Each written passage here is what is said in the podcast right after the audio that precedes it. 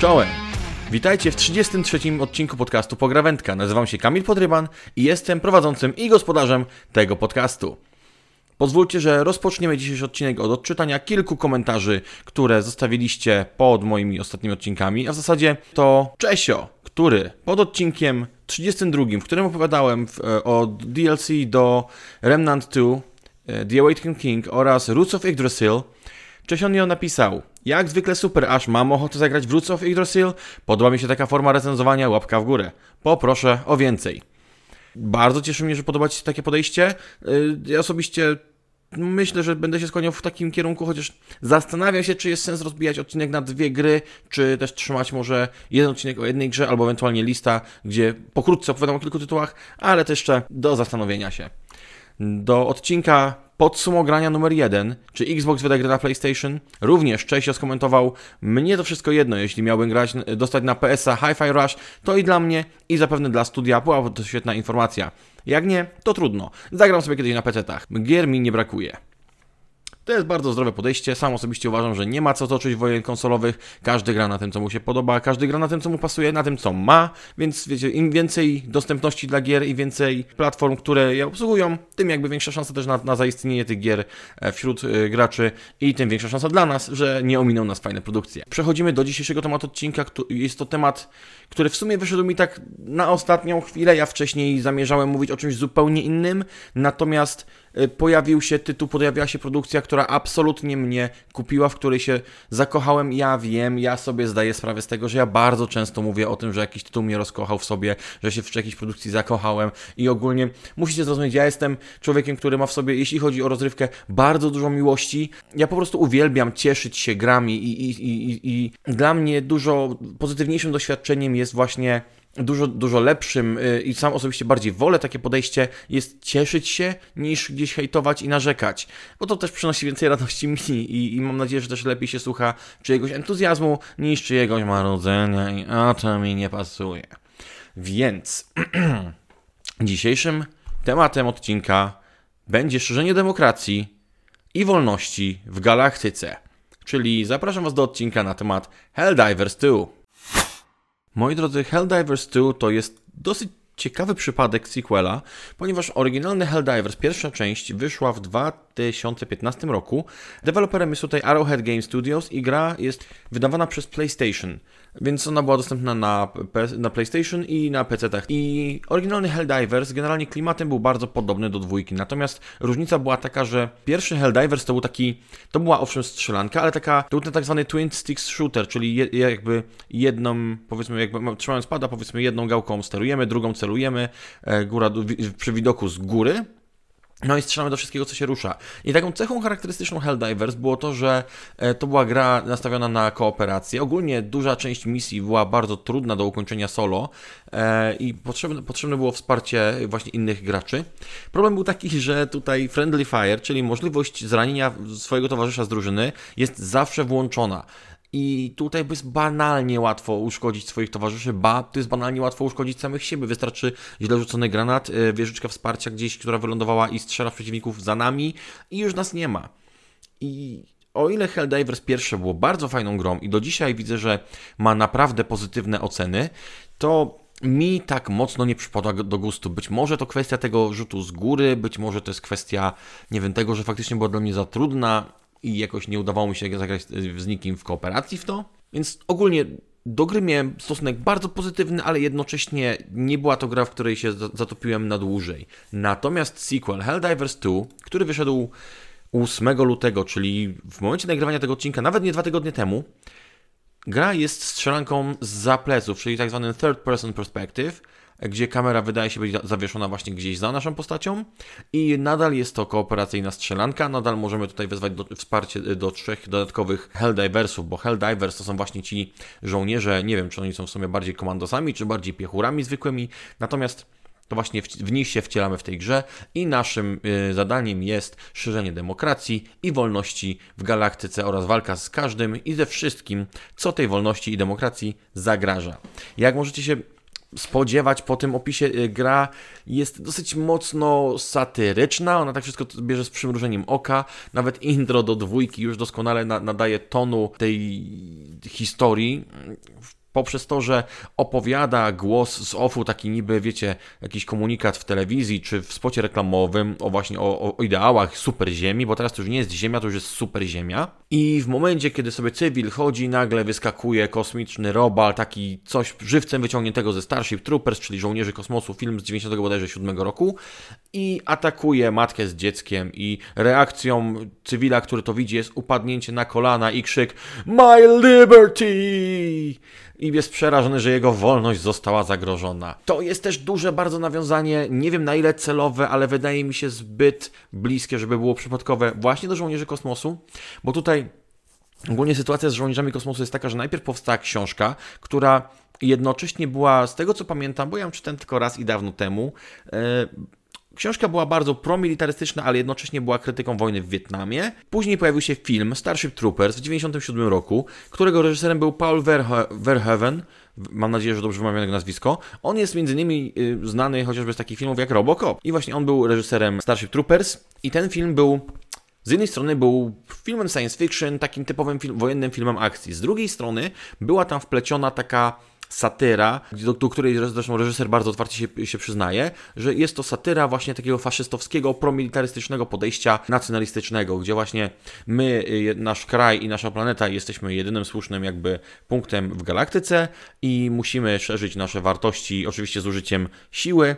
Ewentualnie każdy, kto nas atakuje, staje się momentalnie wrogiem naszych wartości i trzeba go niszczyć. I wiecie, w przypadku reżysera tego filmu ma to sens, ponieważ z tego, co czytałem, on wychował się właśnie w okresie powojennym i on widział dużo skutków właśnie II wojny światowej, jakby z perspektywy właśnie cywila, który wychowuje się w tym świecie tuż po. Paul Verhoeven urodził się w 1938 roku, więc on przeżył II wojnę światową. Widzicie, czyli tutaj jest jeszcze bardziej intymne to... doświadczenie, jeszcze bardziej takie osobiste. I on gdzieś właśnie w tym Starship Troopers zawarł dużo takiej satyry. Właśnie ten cały, wszyscy i oficerowie, i naukowcy w tym filmie są pokazywani w zasadzie z przymrużeniem oka, jakby spojrzeć, to można widzieć w nich, wiecie, faszystowskich oficerów SS i innych tych niemieckich drugowojennych służb.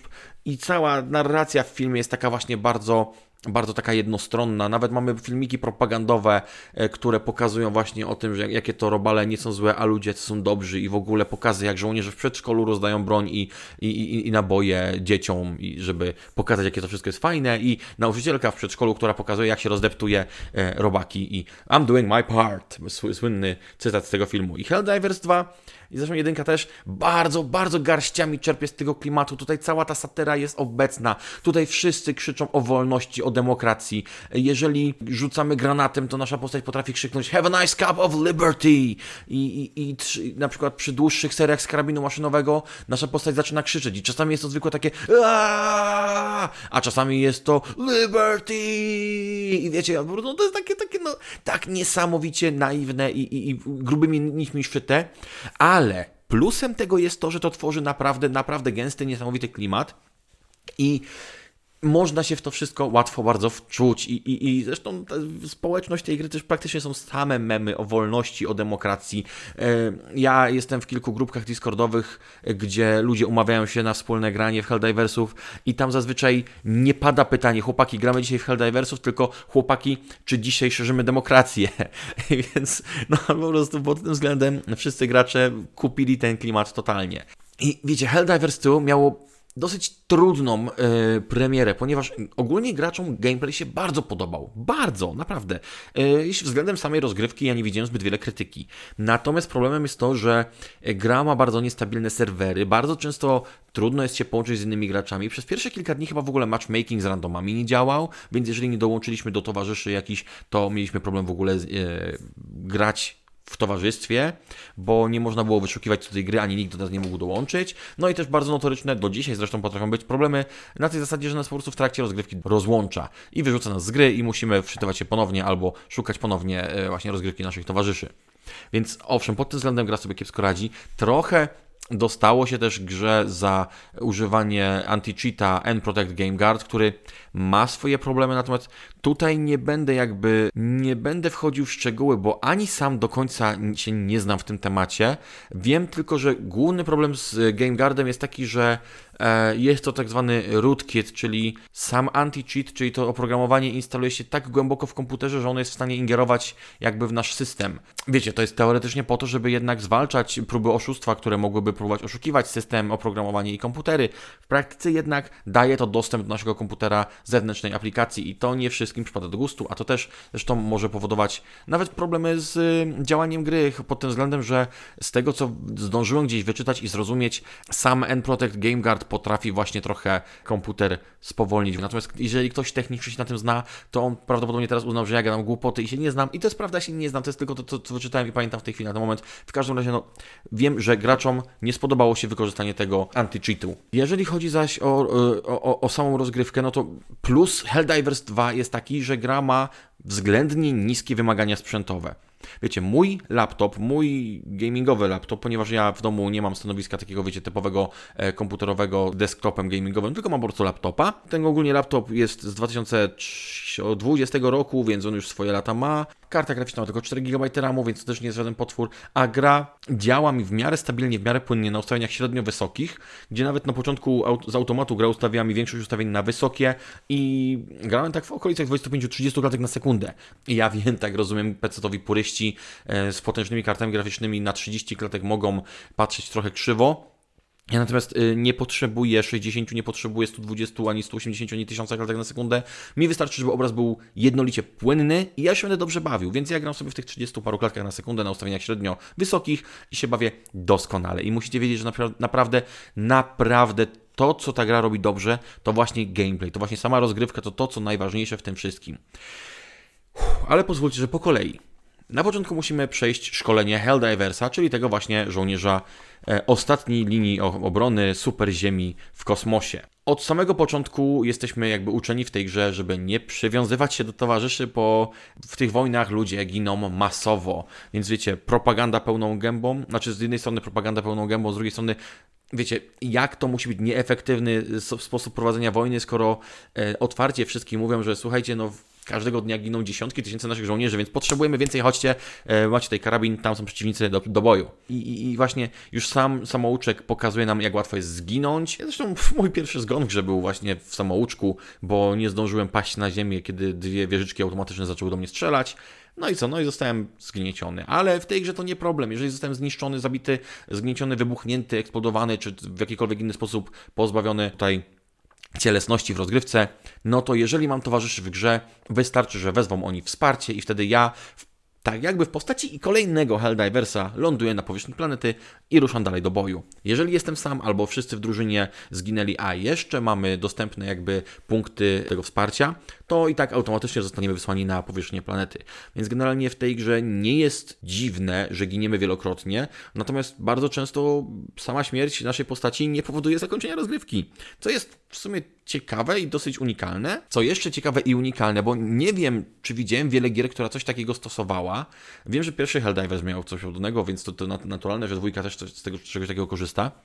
Jeżeli decydujemy się na rozgrywkę i szukamy jakiejś mapy, gdzie będziemy grać, to mamy do wyboru mapę galaktyki. I na ten moment przynajmniej po prawej stronie galaktyki znajdują się robale, czyli to jest praktycznie żywcem wyjęty Starship Troopers i wsadzone do gry Helldivers. Czyli lądujemy na planecie, mamy kosmitów w postaci gigantycznych robali, wielonożnych z ostrymi odnóżami, i mniejszych, i większych, czasami gigantycznych jak budynki całe, czasami takich malutkich jak powiedzmy średniego rozmiaru pies. No i tutaj musimy w nich strzelać i wysadzać ich i wykonywać różne zadania. Z kolei po drugiej stronie galaktyki zagrożeniem są automatony, chyba to się nazywa, czyli generalnie wiecie, cyborgi, roboty. W zasadzie wyobraźcie sobie tą scenę z przyszłości z Terminatora II, gdzie widzimy tych wszystkich Terminatorów tylko bez ludzkiej powłoki. No to jest mniej więcej to, tylko dużo bardziej hardkorowe. Właśnie to jest ta rzecz. Gra ma ogólnie chyba 8 albo nawet 9 poziomów trudności, gdzie solo jest ciężko powyżej 3-4 poziomu trudności, w drużynie jest ciężko powyżej 5 poziomu trudności. Tutaj trzeba kombinować, tutaj jest chaos, tutaj się dzieje tyle rzeczy na ekranie czasami, że ciężko jest się zorientować w ogóle o co chodzi i w którą stronę patrzymy. I bardzo popularne jest ginąć w tej grze od ostrzału towarzyszy, od wsparcia towarzyszy. Tutaj o bardzo fajną mechaniką ogólnie jest to, że kiedy jesteśmy już na powierzchni planety i walczymy, mamy do wykorzystania tak zwane stratagemy, czyli takie manewry taktyczne, które nam mogą pomóc. I to może być nalot z powietrza, który jest dostępny w kilkunastu chyba rodzajach. To może być zesłanie nam wsparcia w postaci potężniejszej broni, wyrzutni rakiet, karabinu maszynowego czy snajperki wielkokalibrowej. To może być zrzut wieżyczki strażniczej, która właśnie w tutorialu mnie zabiła i tutaj będzie patrolowała okolice i strzela do wszystkiego. No, opcji jest przynajmniej kilkanaście, jeśli nie kilkadziesiąt. Od różnego rodzaju właśnie broni, po różnego rodzaju naloty, wsparcie i tak dalej. Jednym z tych manewrów jest też właśnie wezwanie towarzysza w miejsce poległego Helldiversa i normą jest w tej grze, że nieopatrznie wezwany nalot z powietrza skończy się naszym zgonem albo zgonem naszych towarzyszy. Zresztą jak dotąd miałem przyjemność ze znajomymi grać kilkukrotnie, kilkunastokrotnie może nawet. I chyba jeszcze nie było gry, w której bym nie zginął od własnych towarzyszy, od ich ostrzału. Zresztą tutaj bardzo łatwo jest w tym całym chaosie jakby wejść pod lufę swojego towarzysza, bo wiecie, tutaj jeżeli dochodzi do walki, to bardzo często jest to walka niesamowicie chaotyczna, przy niskiej widoczności i przy ogromnej przewadze liczebnej wrogów, bo nas jest zawsze maksymalnie 4, a wrogów jest minimum kilkunastu, a czasami wydawałoby się nawet kilkuset. I nieważne, czy to są robale, czy to są te automatony, ich skala jest przerażająca, bo nawet te podstawowe jednostki, które w odpowiedniej dużej liczbie mogą nam zagrażać bardzo poważnie, trzeba wszystkie eliminować i później dochodzą, im wyższy poziom trudności dochodzą potężniejsze jednostki, potężniejsi przeciwnicy, czasami opancerzeni, czasami trzeba się nakombinować, żeby znaleźć ich słabe punkty. Właśnie to jest plus, każdy przeciwnik ma jakiś słaby punkt. Minusem może być to, że trzeba go jakoś znaleźć i w tym całym bitewnym chaosie stanąć na takiej pozycji, żeby móc wykorzystać ten słaby punkt. Bo słuchajcie, tutaj naprawdę jest chaos, tutaj notoryczne są starcia, gdzie w czwórkę z towarzyszami, każdy z karabinem maszynowym prujemy pełnymi seriami, wypluwając dosłownie tysiące pocisków na minutę i z lewej strony atakują nas robale, z prawej strony atakują nas robale, od przodu atakują nas robale i okazało się, że robale wykopały podkład za nami i jesteśmy całkowicie otoczeni. Jeden wzywa tutaj nalot, drugi wzywa tam nalot, trzeci wezwie coś innego, ten wezwie miny, ten bierze wieżyczkę. No zginąć jest banalnie prosto. Ale jak przynajmniej to wszystko epicko wygląda, a do jakich potrafi niesamowicie filmowych scen czasami dojść. Zresztą mój TikTok w tej chwili jest pełen nagrań i różnych graczy z rozgrywki, gdzie sytuacje są niemalże beznadziejne, gdzie gracz jest otoczony po prostu setkami przeciwników i zamiast próbować uciekać, postanawia wezwać nalot na siebie, na swoją pozycję i zrzuca bombę, likwidując ogromną część przeciwników i siebie jednocześnie. I wiecie, tutaj naprawdę jeśli chodzi o te naloty, jest tego mnóstwo, bo to są od takich drobniutkich pierdółek typu ostrzał z obrotowego działka ze statku, który leci na orbicie, który jest, nie zrozumcie mnie źle, jest bardzo efektywny i potrafi przeciwników właśnie zniszczyć bardzo łatwo.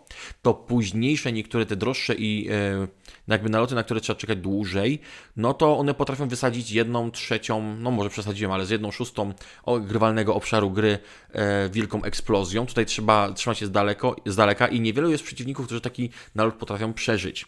Problem w tym, że z tego nalotu można skorzystać zazwyczaj raz, góra dwa w ciągu całej rozgrywki, bo rozgrywki są ograniczone czasowo, tutaj zależy też od poziomu trudności i jakby skomplikowania misji. Mamy od chyba 20 czy 30 minut, no najdłuższa misja, którą widziałem, miała 40.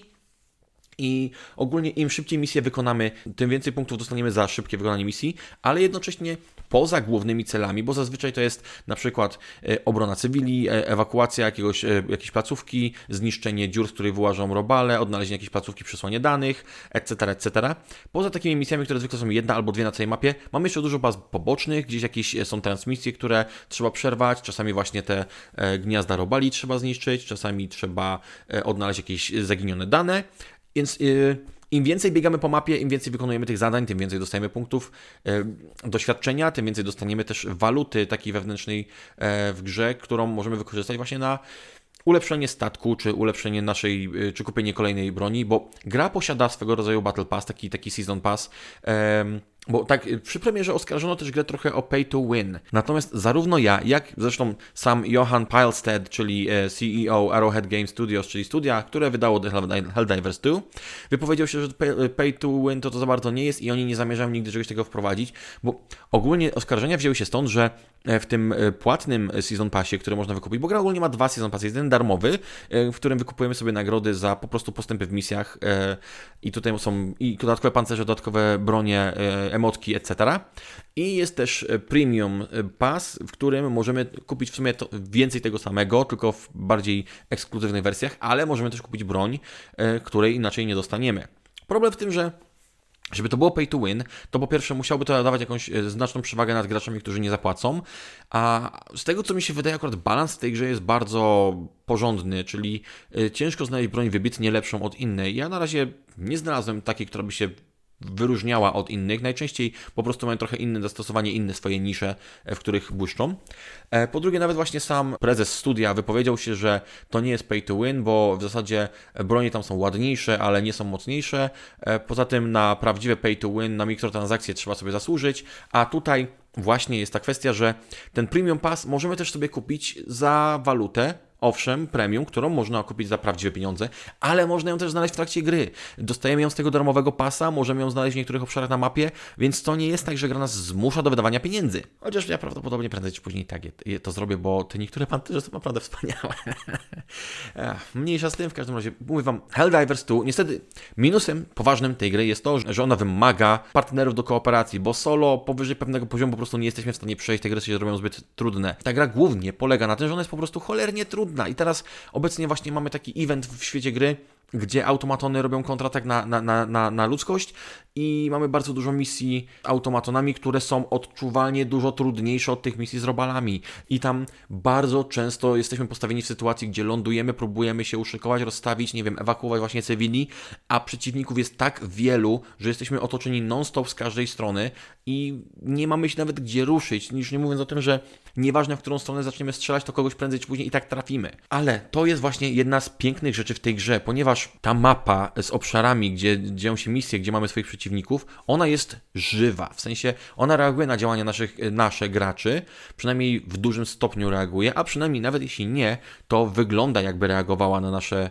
działania. W sensie im więcej graczy się skupiają na jakimś obszarze, im większa liczba graczy walczy o jakichś przeciwników, no tym większe tam mamy postępy i to bardzo właśnie widać w przypadku tej akcji teraz z automatonami, ponieważ ten front z robalami jest regularnie czyszczony i regularnie wypychany dalej i tam jak się podświetli różne planety, to no, widać wyraźnie, że są w większości podbite i że tam ludzie sobie radzą świetnie, a potem idziemy na drugą stronę z automatonami, prawie w ogóle tam brakuje aktywności graczy, tam jest trochę ciężko i gra na to reaguje, nie? Na nasze poczynania jako społeczności i to daje też fajne pole do manewrów w przyszłości twórcom, bo jeżeli zobaczą, że coś jest trochę źle zbalansowane, tak jak na przykład teraz właśnie, gdzie automaty są trudniejsze, będą mogli coś z tym zrobić, będą mogli przygotować w pewnym momencie może jakąś inną frakcję, która będzie dostępna do walki, mogą przygotowywać kolejne planety, kolejne obszary, być może, bo przecież najeżdżając na mapie na naszą Super Ziemię, też widać, że ona ma status jakby, to się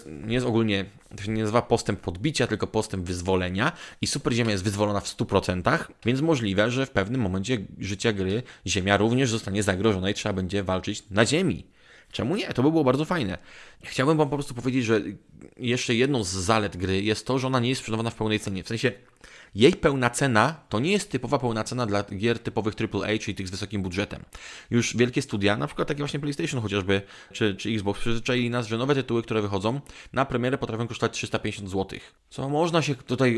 To jest zupełnie inna dyskusja, czy to jest cena usprawiedliwiona, czy nie, czy gry faktycznie kosztują teraz więcej i zarabiają mniej. To nie jest temat na dzisiejszy odcinek. Natomiast Helldivers 2 kosztuje na premierę, przynajmniej na PC, na Steamie, 169 zł. I to jest praktycznie połowa ceny takiej typowej gry, a zabawy jest naprawdę dużo. Wprawdzie fakt, widać, że gra... To nie jest AAA, to nie jest studio, które miało gigantyczny budżet, to nie jest studio z takim rozmachem jak niektóre właśnie najsłynniejsze studia tworzące gry na świecie. Więc znajdziemy błędy techniczne, owszem. Mi się zdarzało na przykład, że kiedy dołączamy do gry innego gracza i pojawiamy się na jego statku, to jakby jest taka obrotowa winda, która nas na mostku wysadza. To zdarzało mi się na przykład, że postacie sobie przenikały przez te windy, albo na przykład moja postać się wczytała wcześniej niż winda, albo w pewnym momencie się zagliczowałem i nie mogłem w ogóle z windy wejść, kiedy ona się kręciła dookoła mnie, a ja sobie stałem i byłem zablokowany. No zdarzają się takie błędy. Na mapie zdarza się czasami, że gdzieś możemy się w jakimś miejscu zaklinować i z niego nie wyjść. Ale w grze zdarzają się też na przykład takie momenty, że zrzucając, nie wiem, zaopatrzenie z powietrza możemy upierdzielić robalowi głowę, bo widziałem takie nagranie na TikToku. Albo, co wie jeden z kolegów, z którym grałem, atypowy, pozdrawiam, kiedy wezwał wsparcie w postaci mnie, czyli żebym wylądował na planecie, pomóc mu w grze, niefortunnie zdarzyło się tak, mamy klip, mamy dowód na to, że spadłem mu na głowę. Ja nawet tego nie zauważyłem, dopóki on mi na to nie zwrócił uwagi. Po prostu, wiecie, ja desantując się na planetę, zgniotłem swojego towarzysza broni. I ta gra jest naprawdę niesamowita do gry w kooperacji. W tym momencie już prawie chyba jakaś 1/3 pograne posiada kopię tej gry. Ja cały czas usilnie staram się namówić Artura, żeby kupił Helldiversów, ponieważ jest crossplay pomiędzy PC-tem a PlayStation 5, więc to byłaby świetna okazja dla nas do grania. Siema Aru, proszę kup Helldivers 2. I jeżeli możecie, to uderzajcie w komentarze i piszcie Aru kup Helldivers 2. Jeżeli Aru kupi, obiecuję, zrobimy z tego streama nawet. Więc Aru, proszę kup Helldivers 2.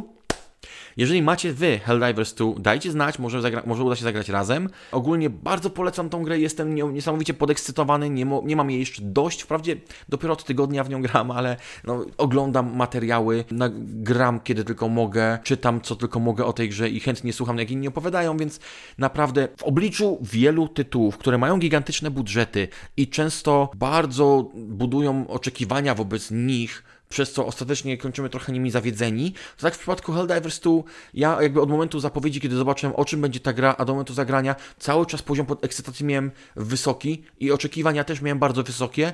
I co ciekawe, odkąd zacząłem grać, moje oczekiwania nie zmalały, wzrosły, ale cały czas gra dowozi i ja nie czułem się zawiedziony ani w zasadzie przez chwilę. Owszem, wiem, niektórzy mówią, że poziom trudności, zwłaszcza na początku, bywa trochę niestabilny i momentami niektóre misje są niezbalansowane, że raz idzie nam jak spłatka, a czasami dostajemy sromotny wpierdol.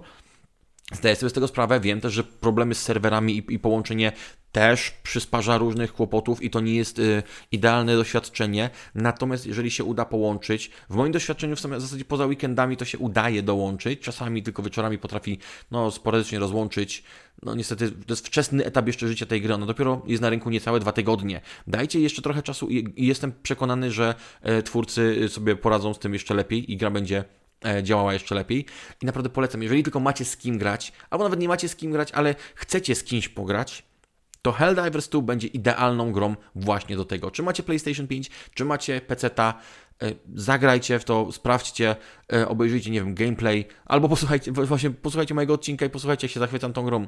Wiecie, że ja ogólnie jestem bardzo pozytywny względem gier i ja lubię się ekscytować tytułami, ale uwierzcie mi, naprawdę Helldivers 2 to jest tak fantastyczny tytuł, że proszę Was, zagrajcie, ja chcę z wami zagrać, z Wami będę grał. Obiecuję, jeżeli odezwiecie się do mnie, słuchaj Kamil, przez Twój podcast kupiłem Helldivers 2 i teraz chcę z Tobą grać, zrobię co tylko w mojej mocy, żeby z Wami zagrać. Obiecuję to. I od razu jakby ktoś się zastanawiał, nie, Arrowhead Game Studios nie sponsorowało tego odcinka, ja nie mam od nich nic, sam wydałem swoje pieniądze na tą grę, a mimo tego jestem zachwycony i to nie jest materiał sponsorowany. Polecam! Ja już dłużej nie będę Was namawiał do szerzenia wolności i demokracji, natomiast namówię Was do tego, żebyście odwiedzili mój profil na Twitterze Pograwędka, abyście odwiedzili mój profil na Instagramie Pograwędka. Ostatnio założyłem nawet profil na TikToku Pograwędka również. Jestem też dostępny na PeerTubie jako Pograwędka, na YouTubie jako Pograwędka, a czasami na YouTube jako Kamil Podryban, ale mam tam playlistę zatytułowaną Podcast Pograwędka. Nadal nie jestem dostępny na Facebooku, bo Facebook nie chce mi pozwolić założyć tej strony. Nie wiem czemu. Piszcie do Marka, że mam z tym problem. I zachęcam Was również do komentowania, do lajkowania, do podawania odcinków dalej, do podawania informacji o odcinkach dalej. Nie wiem, przekazujcie informacje o podcaście dalej swoim znajomym, których uważacie, że może zainteresować treść tego podcastu.